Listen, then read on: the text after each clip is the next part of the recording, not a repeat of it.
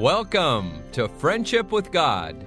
Today, Tom Cantor will teach us how God worked gently with Adam and Eve to bring them along in his plan of mercy. This message is available for free download at friendshipwithgod.org. Now, here's some highlights from this week's study in Genesis. Then the verse likewise doesn't say that we are in the light, it says we are light. Like the Lord Jesus said, you are the light.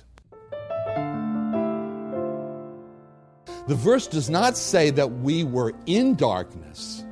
We were. The verse says we were darkness.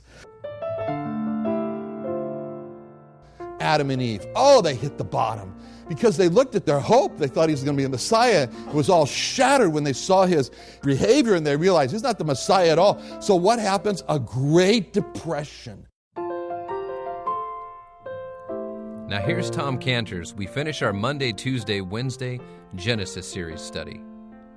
We are all described as the seed of the devil in Romans 3:23 for all have sinned and come short of the glory of God. We are all born that way. We are children of the devil. We're the seed of the devil, but we've been given by God and thank God the opportunity to change, repent, and receive the Lord Jesus Christ. And if we do that, then he gives the power to change seedships and become children of God. You know, God could have said to Adam and Eve, All right, I promised you that I would send the seed of the woman. I didn't promise it would be your firstborn. As a matter of fact, I told you there was going to be this other seed, but you chose not to listen, and you named your secondborn perishing, which was a message to me. I heard it. And then you, you get, so you give up with me. Well, I give up with you. Well, that's not God. That's not what God did, and that's not who God is. God did not. He remained silent in great patience. God, when He brought to Jeremiah a prophecy of judgments, a message for the Jewish people in Jerusalem and especially for the king, wanting him to repent, and He brought this prophecy of judgments, what was going to happen. And what happened there is that God carefully told Jeremiah all these words, this prophecy. And Jeremiah carefully dictated them to his secretary Baruch. And Baruch carefully wrote them all down on a scroll and rolled up the scroll. And when the king heard about the scroll and all the words in, it, he asked to hear it. So they, they brought the scroll in and, and he read it. And he was sitting in front of a fireplace and he had a pen knife and he said, Bring it to me. And the servants of the king pleaded with him, Don't destroy the scroll. But he cut it up with the pen knife and threw it in the fire. Now, that was a real oh no moment. You know, what are we going to do? Because God carefully told Jeremiah, and Jeremiah carefully dictated, and Baruch carefully wrote it, and all that. And one sweeping motion, it's all gone. It's all gone. You ever had that happen to you? you feel that way? There were two of these lessons which got accidentally erased. And uh, I felt a little bit like that. and so, you ever been typing something on a word on your computer and you accidentally deleted it and there was no way to recover it? That ever happened to any of you? You get that dizzy feeling as it sort of like sets in. Oh, it's gone. Oh, your hours of work, it's gone. you know, you ever had that happen? And well, that's what Jeremiah felt. You know, and Baruch too. It's hard to write all those Hebrew letters and everything. So, but it says in Jeremiah 36, 27, 28, Then the word of the Lord came to Jeremiah after that the king had burned the roll and the words which Baruch wrote at the mouth of Jeremiah, saying, Take thee again, there's the word, take thee again, another roll, and write it in all the former words which were in the first roll, which Jehoiakim the king of Judah hath burned. That's what's so great about God. He's the God of the again. He said, We'll do it again. So God didn't say, You shouldn't have given him the whole thing. Why didn't you give him the cliff notes? Or, you know, a copy or something like that. What's the matter with you? You know, he didn't say that. God said, It's all right. I understand. We will write it again. We'll do it again. And I love the way it says about the second one in Jeremiah 36, 32. Then took Jeremiah another roll and gave it to Baruch the scribe, the son of Neriah, and he wrote, who wrote Aaron all the words of the book which Jehoiakim king of Judah had burned in the fire. And there were added besides unto them many like words. So it even got bigger and better. You know, that's what God says. We'll make it better. We'll make the second version better. In fact, when you look back on it, you'll say, oh, the second one was better. So I retaped two of these lessons. Instead of 42 minutes, they became an hour. So, because I want to be like Jeremiah, right? No. So, You know, that was a great thing. He says, I'm not sorry all the work got cut up and burned in the fire. You just call that the first draft, God says. Because all things work together for good. All things, even that penknife, the, uh, the fireplace, all angry king, all of those things work together to make it even better. That's God. Exodus 32, one of the darkest chapters in the Jewish people's history. You want to remember it? Genesis 32 is one of the brightest chapters when Jacob gets his name of Israel. But Exodus 32 is another story. And as wonderful as Genesis 32 is, Exodus 32 is terrible. Moses is on Mount Sinai. He's getting the law of God with the two tables of stone. They're written with the finger of God. How wonderful. The people get impatient. They corral Aaron into being an accomplice of making a golden calf idol. They worship the idol. Moses comes down off the mountain, and it says in Exodus 32 19, it came to pass as soon as he came nigh to the camp, he saw the calf and dancing, and Moses' anger waxed hot. And he cast the tables out of his hand and brake them beneath the mount. Moses asked his brother Aaron, How did this calf get made? And Aaron says to him in verse 24, I don't know. He says, I said unto them, Whosoever hath any gold, let them break it off. So they gave it to me, and I put it in the fire, and out came the calf. So Moses got a lot of problems. Poor Moses. Anyway, that was a tough day. 3,000 people were killed, slaughtered. God sent a plague. It was a bad day for Israel. Genesis 33, next chapter, it's really wonderful. It's Moses retreating to God. It's a wonderful, some of the most wonderful things that God ever said to man are in the next chapter, chapter 33. It was almost as if God saying, as terrible as Genesis 32 is, I'm going to make 33 fantastic because that's what I do. Anyway, but the end of it all, when it's all done, Moses looks at the broken pieces of the tables of stone that were the law of God, you know, written with the finger of God. I don't know anything else in the Bible that was written with the finger of God. And says to himself, That was the precious gift from God. What did I do? I just broke the, I broke this, the, these two tables. It took a long time to make the blank tables. And then he writes it with his finger, and I just smash it in here, and I'm sitting here thinking, it was very easy for Moses to get very depressed. You know, he says, you know, my problem is I have such a bad temper. It got him in trouble. It was most tragic, one of the most tragic things in the Bible is it kept him out of the promised land because of that. But in that state, God sees Moses, and God says to Moses in Exodus 34 1, the next chapter, and the Lord said unto Moses, Hew thee two tables of stone like unto the first. And I'll write upon these tables, these tables, the words which were in the first tables. And in case we forgot, he, he adds then, which thou breakest.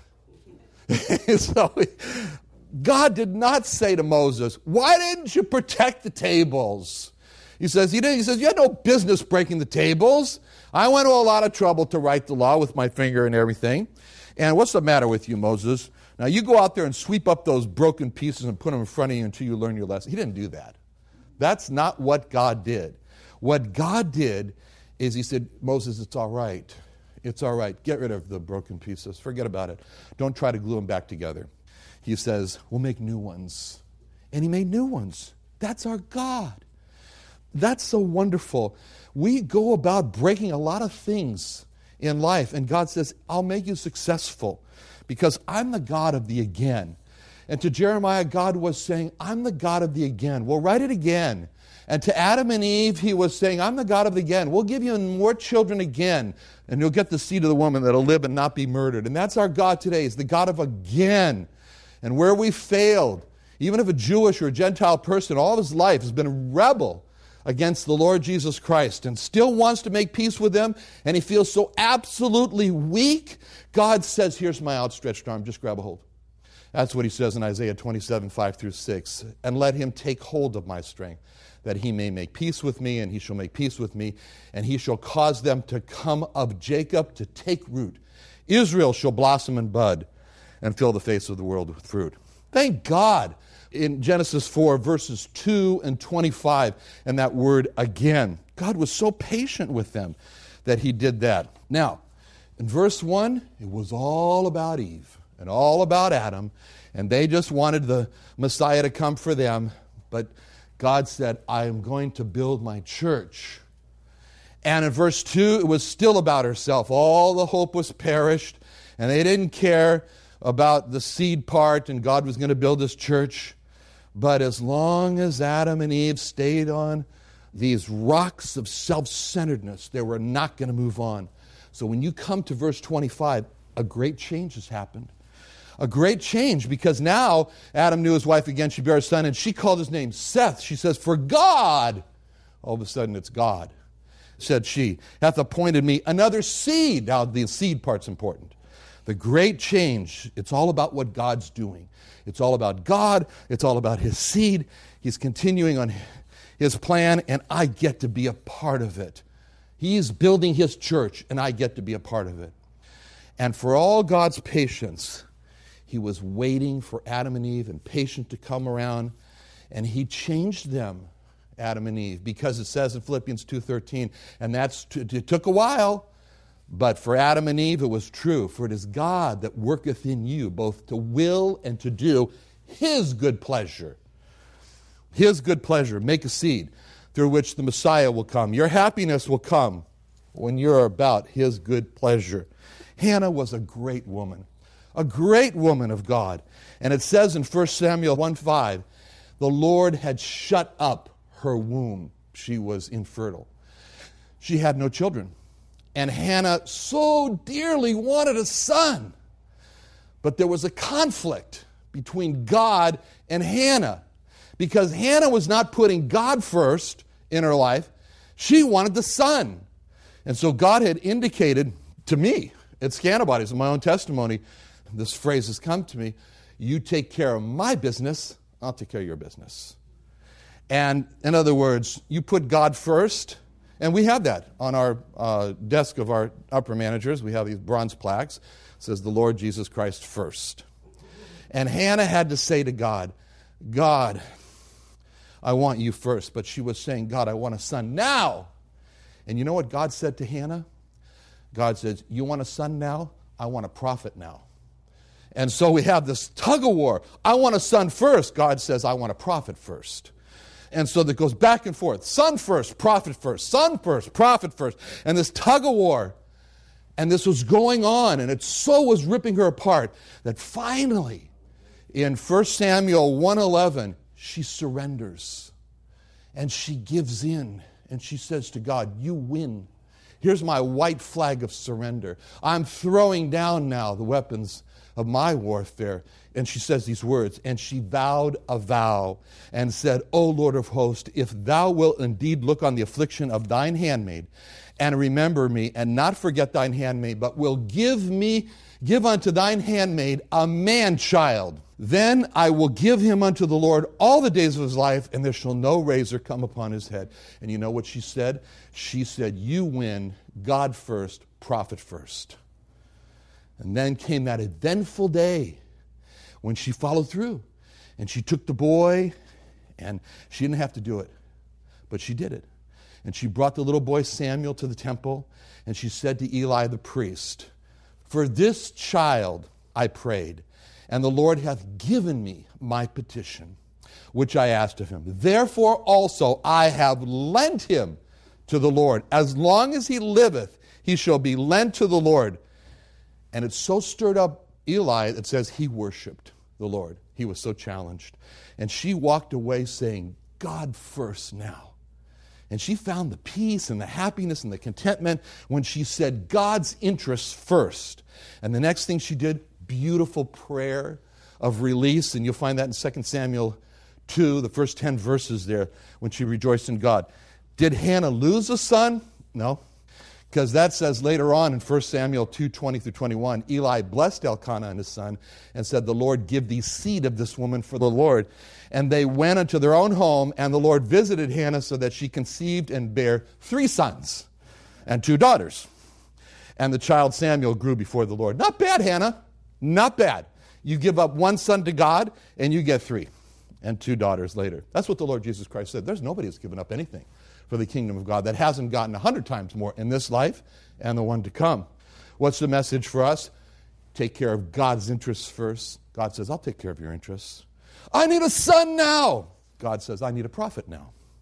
Whoever wins that argument determines what our ultimate joy and happiness and contentment and purpose in life is going to be. If we win the argument, we lose. If God wins the argument, we win. God was saying, I need a prophet now. I need a house now. God says, I need my house in heaven filled up with people, saved people, that you can win for me now. I need a wife now. God says, I need a bride of Christ right now that you can bring by your faithful witness. I need the safety and the comfort of living here in the U.S. now. And God says, I need foreign people to have safety and comfort of being saved through me building my church now. For Adam and Eve, I need a redeemer now. God says, I need a seed to build my church. For Hannah, it was, I need a son now. God said, I need a prophet now. For the Lord Jesus Christ in Gethsemane, he said, I need a life. And God said, I need a lamb. You get the life later, three days later. Let's pray. Lord, help us to be like Adam and Eve and Hannah, the Lord Himself, and say with them, God first. In Jesus' name, amen. Tom, I wanted to bring up a letter from one of our listeners today and have you answered on air. She wrote in and really was excited about trying to reach some of the Jewish people that she's encountered in her daily life throughout business and throughout her town running her errands. Whether it was at the veterinarian hospital, she ran into uh, some Jewish veterinarians, or whether it was at the bagel shop with some of the Goldbergs with the ba- running the bagel business. She was really just drawn to try to reach some of the Jewish people that she encountered while conducting business on a day to day basis and really has a heart to reach them and wrote into us to get some of the resources and supplies that we have available for reaching lost Jewish people. I think that's very important that we sometimes need to have something specific in reaching Jewish people. How encouraging it is this to hear this from this listener? Yes, and God bless that woman for doing that. And we could also add, you know, if we look back and say, why is that woman becoming aware of of the Jewish people that she's coming in contact with, whether it's a veterinarian or whether it's at the bagel store? It's because God has burdened that soul. God has directed that's the sight of that yielded Christian to the Jewish people. Why do we say that? Because God is burdened for the Jewish people. When we look at Matthew 23 37, and it says that the Lord Jesus Christ, in the verse before, it speaks about him coming into Jerusalem and that all the city was moved, saying, Who is this? It's very interesting because the city is saying, Who is this? And then he goes to speak speak of them. And the fact that they were saying, Who is this? shows their lostness. It shows when a Jewish person, if you ask them, Who is the Lord Jesus Christ? they really don't know. They will say something like, Well, he was obviously a very influential man. He was a, a prophet. He, he, he, he was a, but they have no idea of who he really is. Who is he? He's the Lord God. He's the Adonai. He's the God the Son out of the Elohim Trinity Godhead. That's who he is. And so when they said in Matthew 21 10, Who is this? That, when he heard that, that just emphasized to him their lostness. And it was with that question that he then responds by we can imagine him stretching out his arms as almost like a, a hen uh, trying to gather her chickens together as he cries out, Oh, Jerusalem, Jerusalem, thou that killest the prophets and stonest them which are sent unto thee. How often would I have gathered thy children together, even as a hen gathereth her children under her wings, and ye would not? Now, this is very, very important for us to see because what's going on here is that when they said, Who is this? It was like he was saying, Oi, oh no, they're lost. And the mere fact that they ask who I am emphasizes the lostness. And so what happens is that as we as believers, as we as his children, as we as his people, as we as his disciples, his followers, get closer and closer to the heart of God, you're going to hear the O Jerusalem, Jerusalem, because that's his statements. You're going to hear the lament where he's saying, The prophets that I sent to him, what did you do? You killed them. You stoned them. I sent them to you. And why did he send them to them? Because he wanted to gather them together as a hen does her children and uh, chickens. And what's the problem? The three words, you would not. So the point is, is that as we as believers get close to our Lord Jesus Christ, when we walk into the bagel shop and see the Goldbergs, God is going to tap us on the shoulder. He's going to say to them, that's them.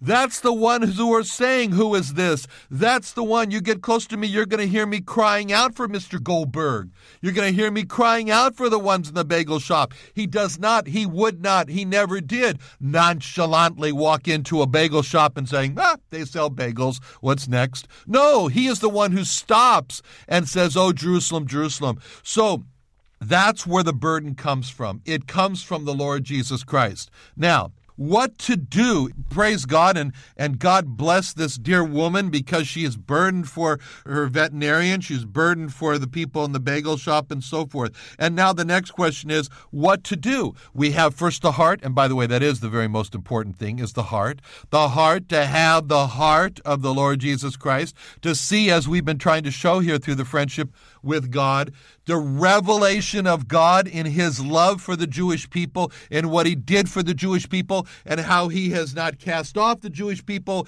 and how he is waiting for the Jewish people and he is continuing to send to the Jewish people the prophets and as he says, them which are sent unto thee. This, as we see this more and more, then God will burden us because he is burdened. Oh, to be like thee Blessed Redeemer. That's our phrase. Oh, to be like thee. When we say, oh, to be like thee, that means we'll be burdened for his people, for the Jewish people. So what do we do? We have written materials here, uh, how a Jew came to know and put his trust in the Lord Jesus Christ, how a Jew uh, came to understand this, how a Jew came to understand that. We've written these materials, which are written for the Jewish people. They're written from the Jewish people by a Jewish person from Jewish perspective in order to try to bridge the gap. But they are aids, they are tools, they are something that the most important, the most important part to a Jewish witness is your eyes. The most important part is your handshake. The most important part is the care and concern that is not put on but it's not put on that you've put on, but it's been instilled in you by the Lord Jesus Christ, and it comes out naturally. It flows from you. It flows from your eyes. It flows from your concern on your face. It flows from the handshake. It flows from the way that you look with concern and that you realize that the Jewish people are going right down the middle of the road to destruction. And it's all not necessary because he wants to gather them. And so you're there as God's persuader. You're there as sent by God. And you might give him one of these uh, booklets, how my testimony, for example, either in a DVD or in a booklet, but don't just give it to him and say, okay, now he's got it and he'll open it. But say, and read it and open it up and say, you know, I was thinking about this paragraph and I want to know what you think about that. Can I return and ask you for your thoughts on that? Or there's a part in this, there's a story story in here about Simon Wasserman in this uh, DVD. I would really like to hear your impression. That's really would mean a lot to me. Would you be so kind as to just listen to this and, and, and I'll, I'll come back and we can discuss that? See, it's using it because, as I said, your eyes, your heart, your handshake is the God sending part. He's sending you. And we have the materials and we'll give them to you uh, free of charge with pleasure. We'll give them to you as many as you want. Look at them. Frequently asked questions by Jewish people. How the, the history of Joseph describes what's going to happen to the Jewish people in the future. All these things. But read them yourself. And as you do, go to the Jewish people and seek to engage and say, I, I don't know. I am a believer, and but I would just like to hear your impression. It would mean a lot to me. You see, to treat them as individuals that you care for, that you understand this individual, unless he comes to the Lord Jesus Jesus Christ will be lost forever in eternity. And I don't want that to happen because God doesn't want that to happen. And I understand that God has sent me to them. He has made me aware of them. He has burdened me for them. And that's my, that's my job is to bring the Lord Jesus Christ to them, to bring them to the Lord Jesus Christ as the very best that I can. So please do uh, avail yourself of what we have written. You are the ones who can carry the gospel to them. Thank you for joining us today. Now, don't forget that today's message and previous messages are available for free listening and free download on all of our websites friendshipwithgod.org and israelrestoration.org. There you can learn more about Tom Cantor and study more about friendship with God through the Lord Jesus Christ. Now, January is almost over. We want to offer you this month's resource Understanding the Jewish Messiah as seen in the life of Joseph. This is a great Tom Cantor book that you're going to want to read or study. You can find it available on our websites at our online stores, friendshipwithgod.org, or call us today at 1 800 247 3051. You can also call us if you'd like to receive a Tom Cantor DVD or testimony booklet. We've given out millions of copies of this to reach the lost, especially lost Jewish people. So if you know someone, call us today, 1 800 247 3051. So call us today. You can get a copy of this. Help witness to a lost, dying person, especially a lost Jewish person that you may know. 1 800 247 3051. Thanks for listening, and join us again tomorrow at the same time.